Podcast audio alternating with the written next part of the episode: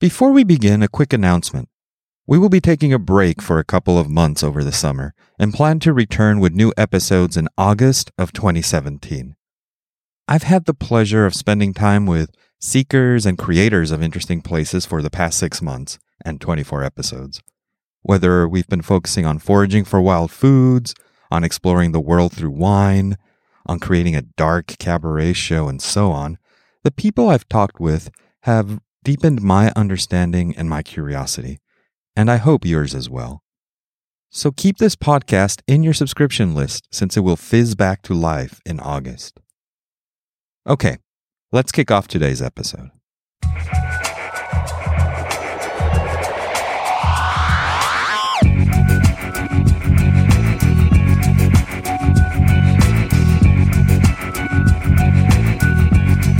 Welcome to This Must Be the Place, the show that reveals the unique physical, cultural, and emotional layers of places.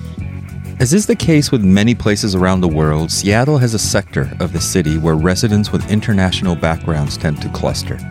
The obvious examples in the US include the Chinatowns in San Francisco and New York City, the Italian market in Philadelphia, though that place has become much more than an Italian hub by now, and the Mexican community in East Los Angeles. In Seattle, we have what is known as the International District, often referred to as the ID. This district is home to three significant neighborhoods Chinatown, Japantown, and Little Saigon. Joining me today to discuss the past, present, and future of the International District is Ron Chew.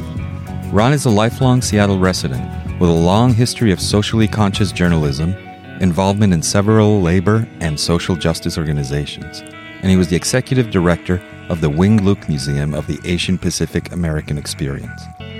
He currently runs Chew Communications, a community history and resource development consulting firm, and is the foundation director for International Community Health Services, a vital health clinic in the ID. He describes himself as an oral historian and a storyteller. Ron, welcome, and thank you for spending some time to chat about the International District today. My pleasure being here, Eric. So, you know, as I did my background research on you, it struck me how many different roles you've had throughout the decades, from journalism to activism to working at chop suey restaurants. Can you mm-hmm. share with us how your life experiences shaped who you are and what motivated you to be such a vital force in the history of the International District? I think, Eric, that like most folks, you usually don't have a sense of where you're heading when you're very young. But if you have an opportunity to play with your imagination and pursue your natural interest, they ultimately take you in the direction and to the places that you naturally belong. I'm the child of immigrants. As you mentioned, I'm a lifelong Seattleite. My grandfather came here to Seattle in 1911, so about 100 years uh, packed in there. So I have deep roots here. My parents, even though they too were immigrants, pretty much allowed me um, the freedom to pursue whatever I chose to. They encouraged me to obviously get a job that would provide enough money for me to support myself. But beyond that, you know, I had the opportunity to kind of range and follow my natural instincts, which took me in the direction of, as you mentioned, storytelling has always been a theme in my life. Connections to community and to Chinatown International District have always been sort of a lure um, and a strain that continued throughout my life. So I've done a lot of stuff, um, but I suppose most folks by their 60s has. Yeah, I've worked in many arenas, uh, all the way from bussing dishes at a Chinese restaurant through my teen years uh, and up through college to working as a journalist to doing oral histories, working in a museum, now working in healthcare. So it's been a very satisfying and I think rich life uh, in part because of this strong sense of place, which I've always had, that's anchored me both here and then to some roots uh, in China. And then just um, nice opportunities that have opened up.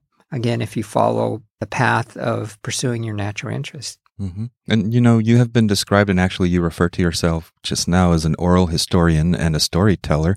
But can you unpack what that means a bit more? In what context do you become a storyteller, and how is that tied to to community activism? I think I got this interest in stories um, mostly in my early years from my mother, who was a great storyteller. She was born in China, worked in the sewing factories in Pioneer Square um, all of her life during the uh, 1960s and 70s up through the early 80s, uh, during a time when Seattle had quite a number of these uh, sewing factories. And so uh, growing up, I didn't see much of her during the day. When she came home, and then on the weekends, she would uh, share stories of what she did in the sewing factory. Many of them were kind of bittersweet because uh, they were hard conditions um, in the factories uh, the hours and the type of labor and the danger.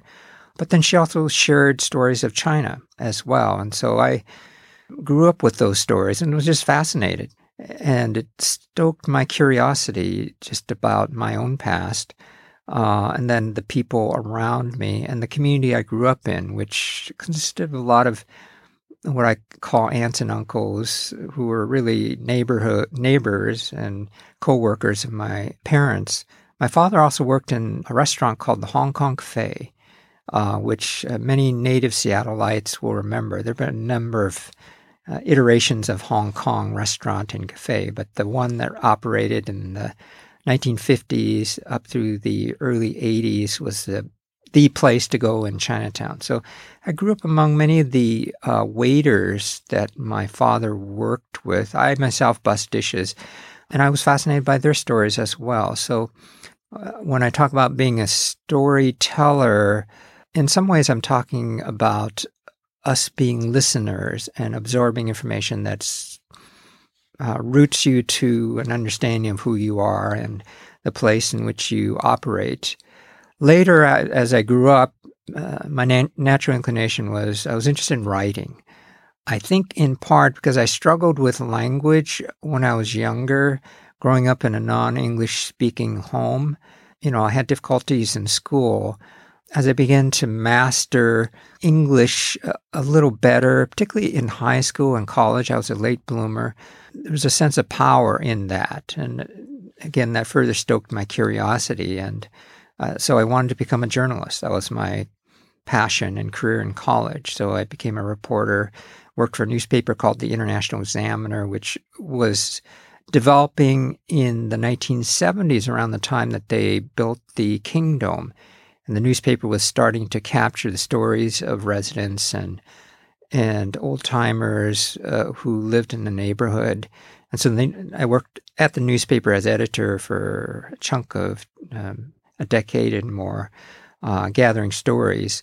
Uh, so there again, I had the opportunity to, you know, uh, function as, I guess, a storyteller mm-hmm. reporter of some kind. Ultimately, when I entered the museum profession, I discovered this term oral histories. And at the museum, we did exhibits in which we interviewed folks and put those at the center of the exhibitions and started reframing exhibitions not as devices for displaying objects, but as places where you could tell stories and infusing uh, sound installations and people's stories really at the heart of the work that we were doing.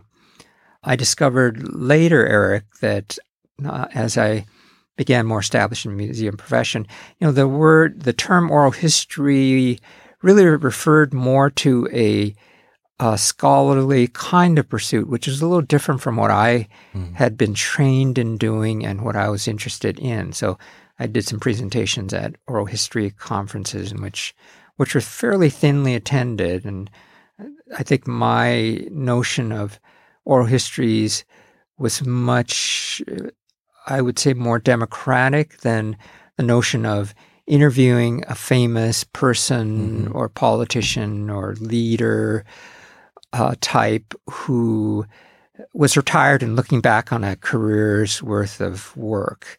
I saw oral history as being much more dynamic and about yeah. being or ordinary people's stories. What strikes me when you when you're talking about that is the distinction between and it's a it's the first instinct that people have, making a distinction between the journalistic impulse, which is the collection of facts in order to tell a story, right? They use the word story, but it's a different kind of story than what you're talking about. The oral historian is infusing narrative detail, aesthetic details, emotional layers.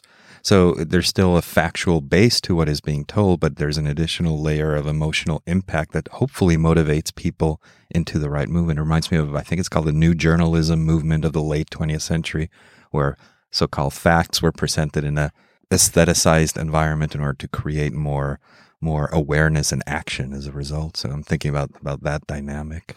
Yeah, and I think again, I, I emerging from the journalism field, uh, you know, there's a natural instinct to not be so stodgy about your work. Uh, you know, it's not a, a pre-prepared kind of session, one-on-one session where you know every factual detail needs to be preserved, frozen as is, but oral history as something that's a dynamic conversation.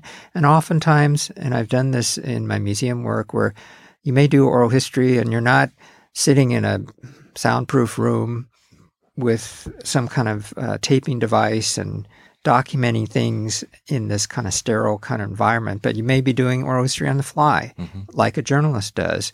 You may be asking somebody about their opinion about something. You may actually be interviewing a younger person um, who has valid thoughts about things. They don't have to have lived 70 years uh, to have something of, of value.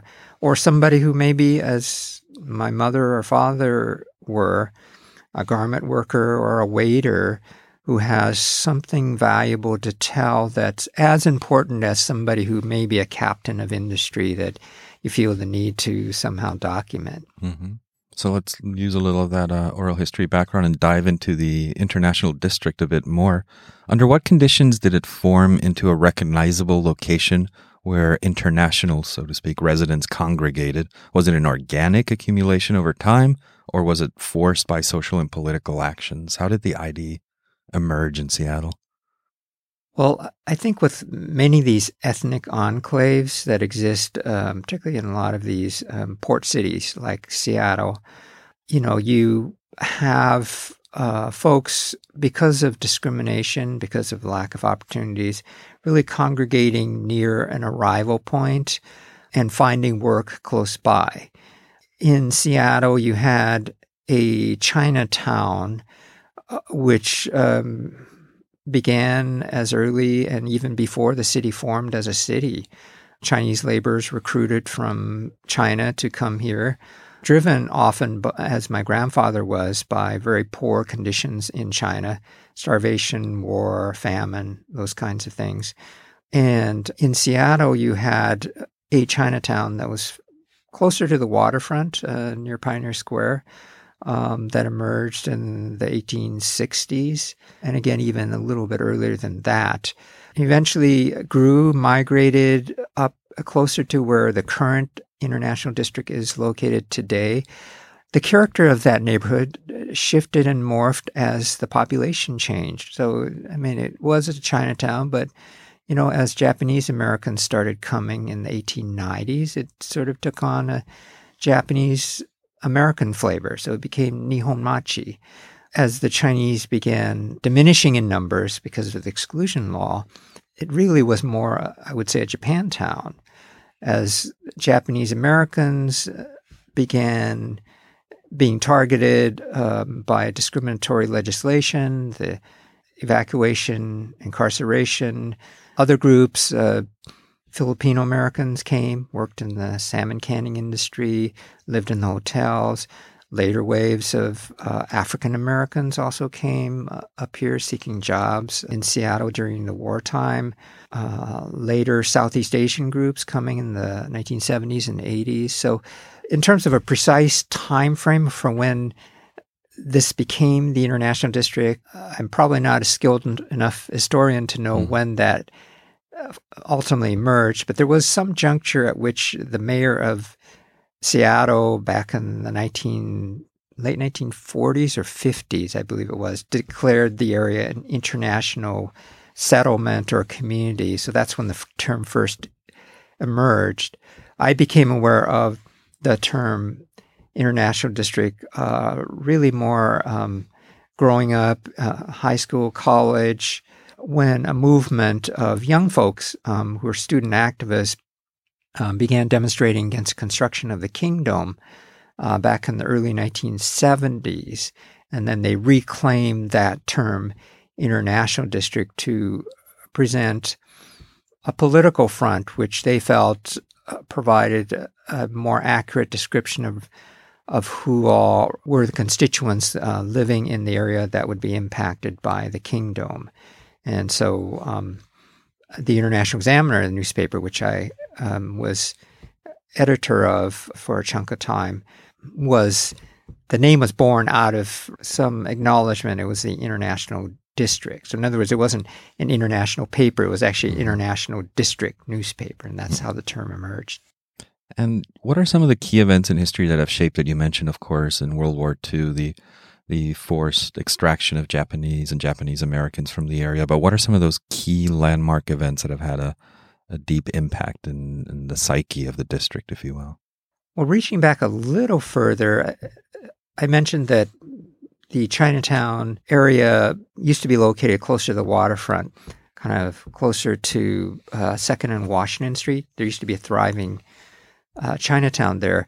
When the city built the Second Avenue extension, which I think was back in the 1920s, and sort of rerouted the streets and the traffic, most of that Chinatown community was deconstructed, and much of the construction started beginning to emerge along South King Street, eh, where we currently have the International District. And so that public development was in some ways, um, one of the factors that impacted the development of the international district.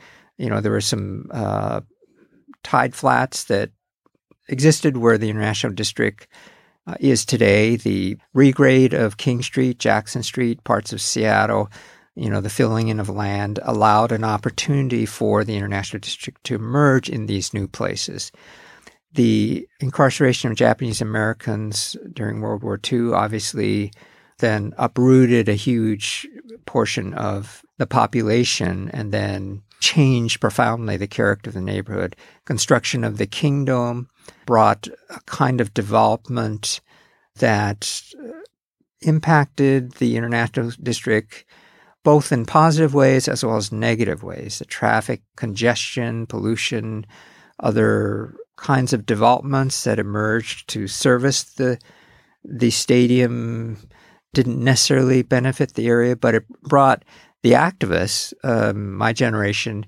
into the picture to advocate for um, social services, bilingual services, community protections. Um, the area is now a special review district under city protection. So that also um, had a major impact, the Kingdome era. And then now we're in the two stadium era, mm-hmm. is how I describe it, with both the Mariner Stadium and uh, the Seahawks Stadium. And then profound gentrification development pressures as Seattle emerges into the Amazon boom, uh, high tech era where every piece of property throughout the city is mm-hmm. of great value. Yeah, and I wanted to ask you about some of the the international district's current cultural or political pressures it faces now. And yeah, there has been a lot of attention being paid to proposed urban development in the district itself and how it might alter the fabric of that community. Do you think there is a danger that the international district might either lose some of its identity or have it diluted in some way? Or is it being made more generic by development? Or is it a double edged sword in which there is a little danger of that, but at the same time, it needs to be propelled forward by these forces? Well, I think it is, as you described, uh, Eric, a little bit of a double edged sword, as it is in every neighborhood throughout uh, the city of Seattle. You know, we have the opportunity to generate some energy and investment dollars and community action in this tumultuous time where everybody, again, is looking for space to develop, bases to purchase, opportunities to grow. Because in that kind of environment, people become I think, uh, more reflective about the things they value, the places that have meaning because of whatever nostalgic value, historic value, begin to become evident to folks, and so they begin to begin to um, cry out for protections and begin to call for public dollars to help restore deteriorated structures, buildings, and so forth. So I think you see that a new generation mirroring kind of what happened when I was much younger during the Kingdome era. Uh, young folks, uh, fresh from college, young activists, saying, "Well, hey, wait a second. Before you build that 14-story hotel in the middle of this place that I remember used to be such and such." Let's look at uh, other opportunities to do something else. So, so we'll see. It's a little bit of an arms race, uh, mm-hmm. is is how I would describe it between uh, developers and community activists who both want to plan the next phase of what Seattle and the international district will look like. Yeah, I wonder. Um, I mean, you're probably closer to the population than I am, but a, a, typical conversation that happens, or at least in my mind, when we're walking through the district, there might be areas that are old, that are depending on your point of view, some people might look at an area that is slightly ramshackle or decrepit, even, and mm-hmm. associate with it some kind of historical charm to it. People do that, right? If something is old, it's a little worn down, it has a certain charm. And I often wonder is that a an exoticization, if you will, of that? And if a developer comes in and turns that area into something that's closer to a 21st century model that we're all familiar with, are we losing? Something vital when we do that, or are we over romanticizing the ramshackle older thing? There's always that tension in my mind when I think of yeah. these these issues. Yeah, and I would say, Eric, that you know, there's no right or wrong. There's no firm answer that is definitive when that question begins to loom. I always like to look at these situations as situations where you have to balance uh, various interests. You know, often if you simply linger too long on the romanticized vision of what a place once was, you know, you become frozen in time and irrelevant. And ironically, as I get older, as I've emerged in my 60s, another aging baby boomer, you know, there's that danger, that tendency to just hang on to the past in a way that doesn't help promote something that's vital and and sustainable. So so I try to not fall into that trap. On the other hand, you know, as a museum person, as a historian, as a storyteller, you can't frame your future without somehow acknowledging and providing a place for that past to emerge because it provides you some emotional connection to who you are and why you're where you are. And so I love opportunities for uh, um, historic readaptation of spaces, uh, transforming spaces from dead spaces into mm-hmm. new spaces. There are some opportunities or times actually where a structure no longer has a purpose and you just got to get rid of it and maybe put a place marker and maybe do some oral histories through Chew Communications or some firm like that uh, and then just document and have that there for people to remember and acknowledge and, and to be able to search out. So, so we're in that phase, having to make some choices about what to do with our future. Uh, one thing, one analogy I'll make uh, when I was doing the Wing Luke Museum Capital campaign, I, I was at the museum for 17 years, and the last five years were involved in uh, taking a uh, workman's hotel and converting that into a new museum. I struggled with that issue. Um, there were some folks who felt that, well, the building is, you know, was an old workman's hotel. It's, you know, that that time has passed. So let's just tear it up and make it a some other new use, or maybe even tear it down. You know, I, I couldn't accept that as the best use. At the same time, there were some preservationists said, well, all those little apartment um, rooms that the bachelor men lived in, those need to be preserved. I couldn't buy that either because you couldn't really create for us a museum with you know mm-hmm. hundreds of little cubicles. We needed space that um, was functional for the next generation and for a museum. So so again, we had to reach a balance, you know, preserving the place, but then looking towards the future and creating a template for um, functionality for the future.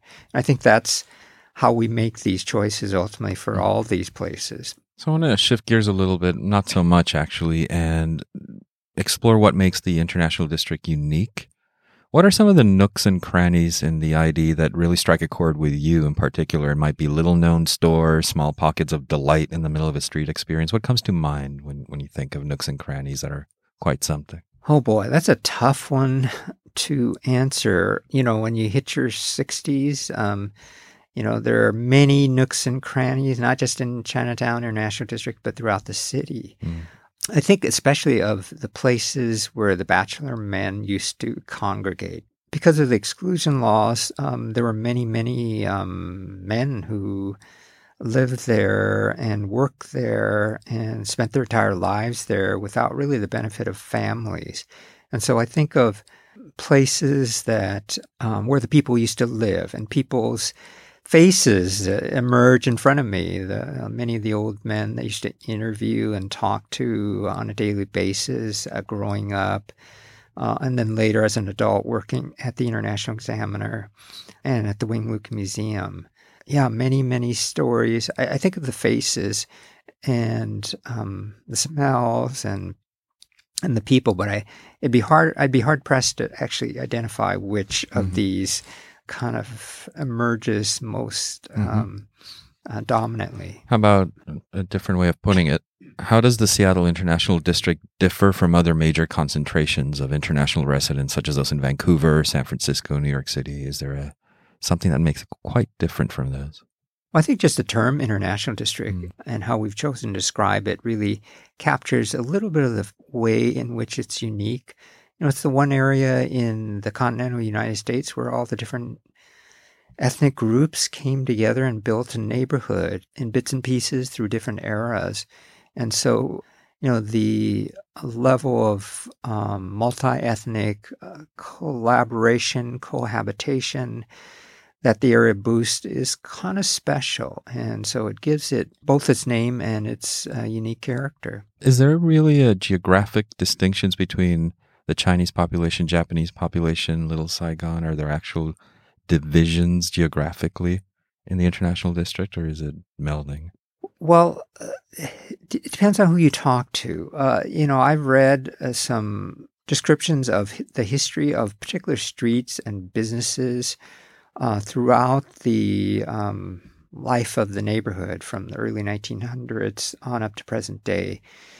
And, you know, some of these superficial descriptions sometimes are misleading. So, for example, um, King Street, which is considered the traditional Chinatown core.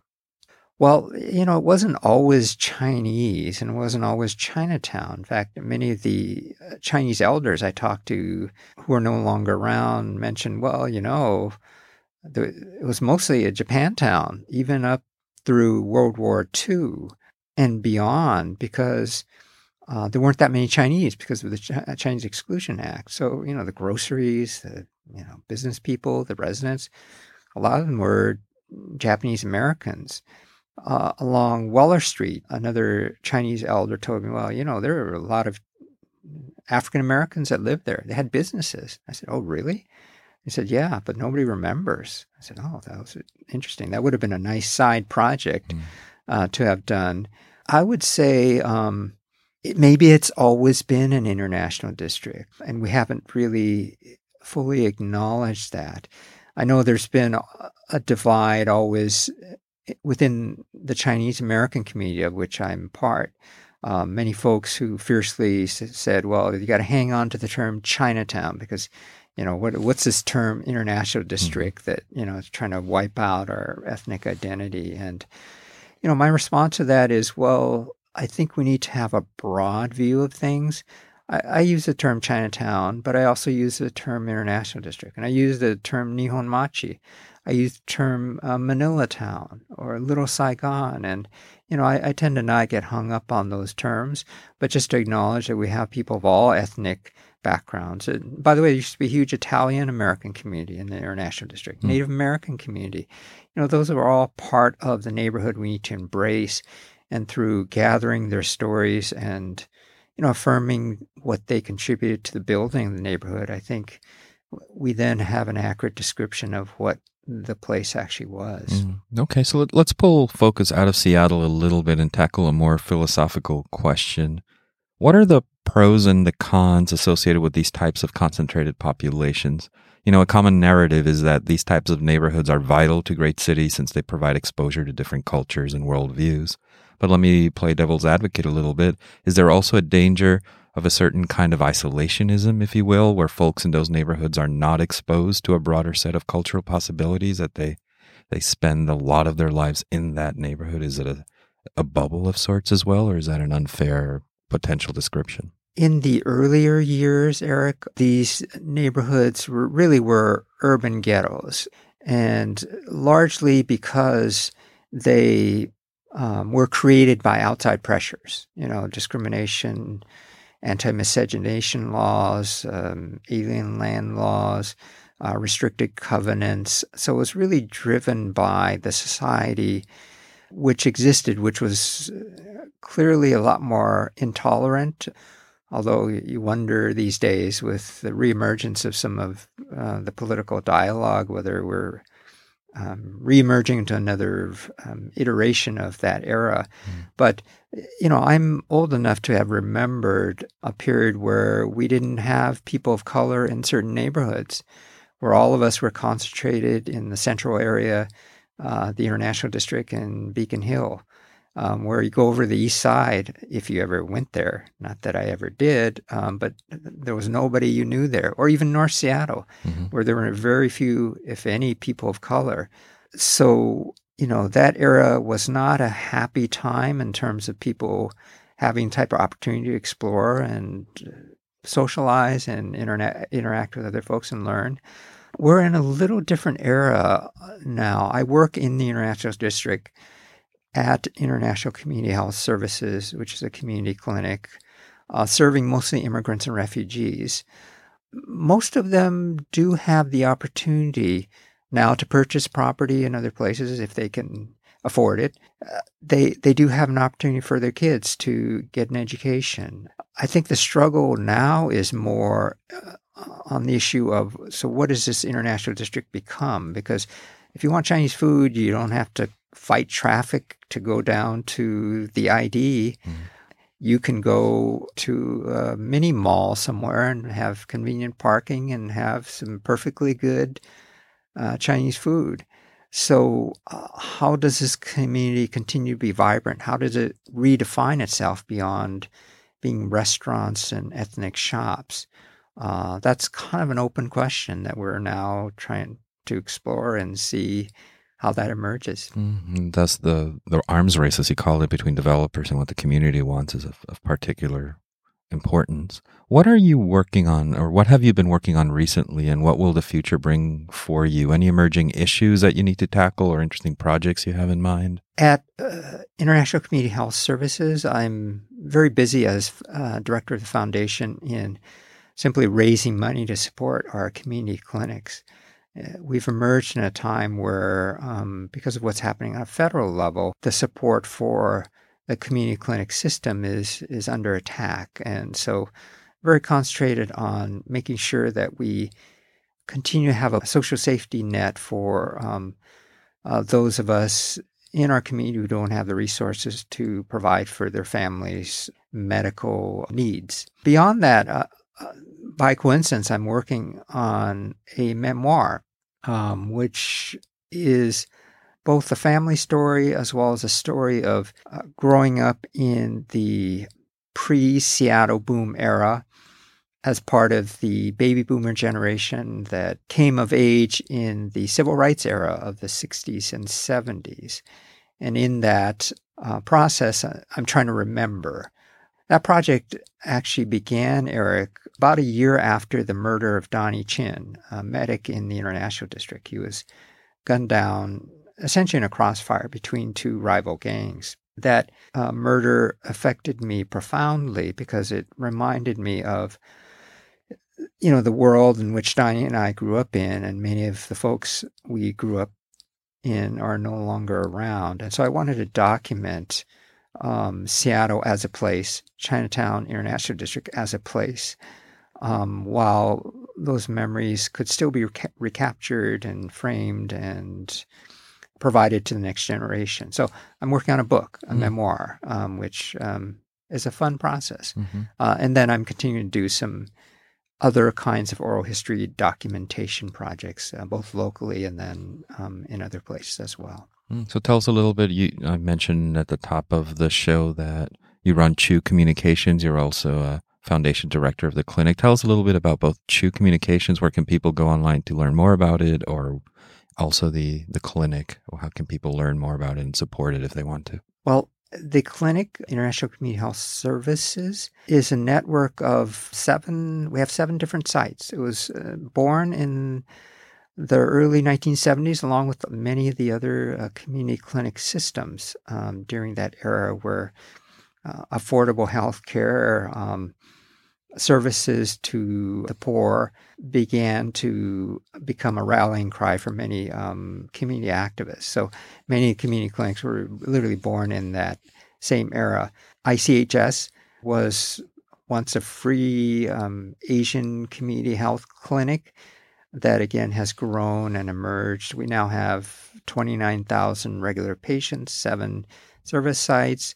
Um, if folks are interested in contributing money, I'm happy to take it. Um, and so uh, we do have a website that you can find, um, ICHS.com.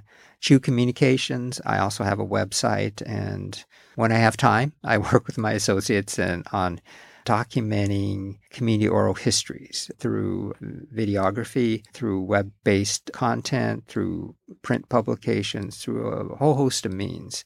And so um, yeah, very busy era, very yeah. busy time still for me. And what we will do is, is add links to to those locations with the article that accompanies this podcast. And I just want to take a moment, as I did during our last episode, I'd like to take a moment to express my gratitude to uh, Yu Pai, the head of the Seattle Obscura Society.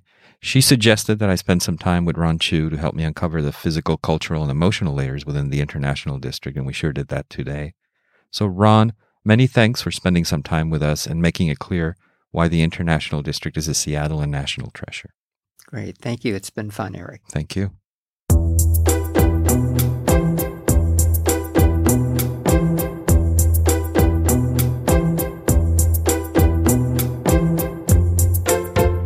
Thank you for listening. A reminder that we will be taking a two month break and we'll be back in August of 2017. I'd like to thank a few people who have supported this first season of the podcast.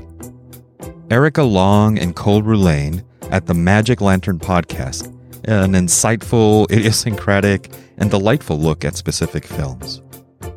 Blair Lorenzo at the website thefoxandthecity.com.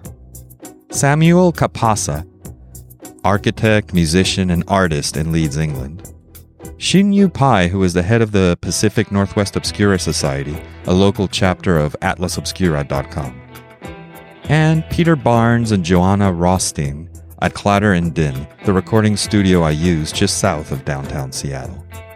And of course, thanks to you who have listened to one or more episodes these past six months. Don't forget to share, like, or leave a review about this podcast since all this activity helps us get noticed and grow. I would also love it if you visited thismustbetheplace.io, where more podcasts, videos, and written content live. On the site, you will find a companion page for this episode where you can learn more about Ron Chew, explore the International District a bit more, and access links allowing for a deeper dive with some of the themes we covered. As always, you can subscribe and receive the latest greatest episode on your favorite app and device. Find us on iTunes, Stitcher, TuneIn, Google Play, take your pick. Until the next time, this must be the place.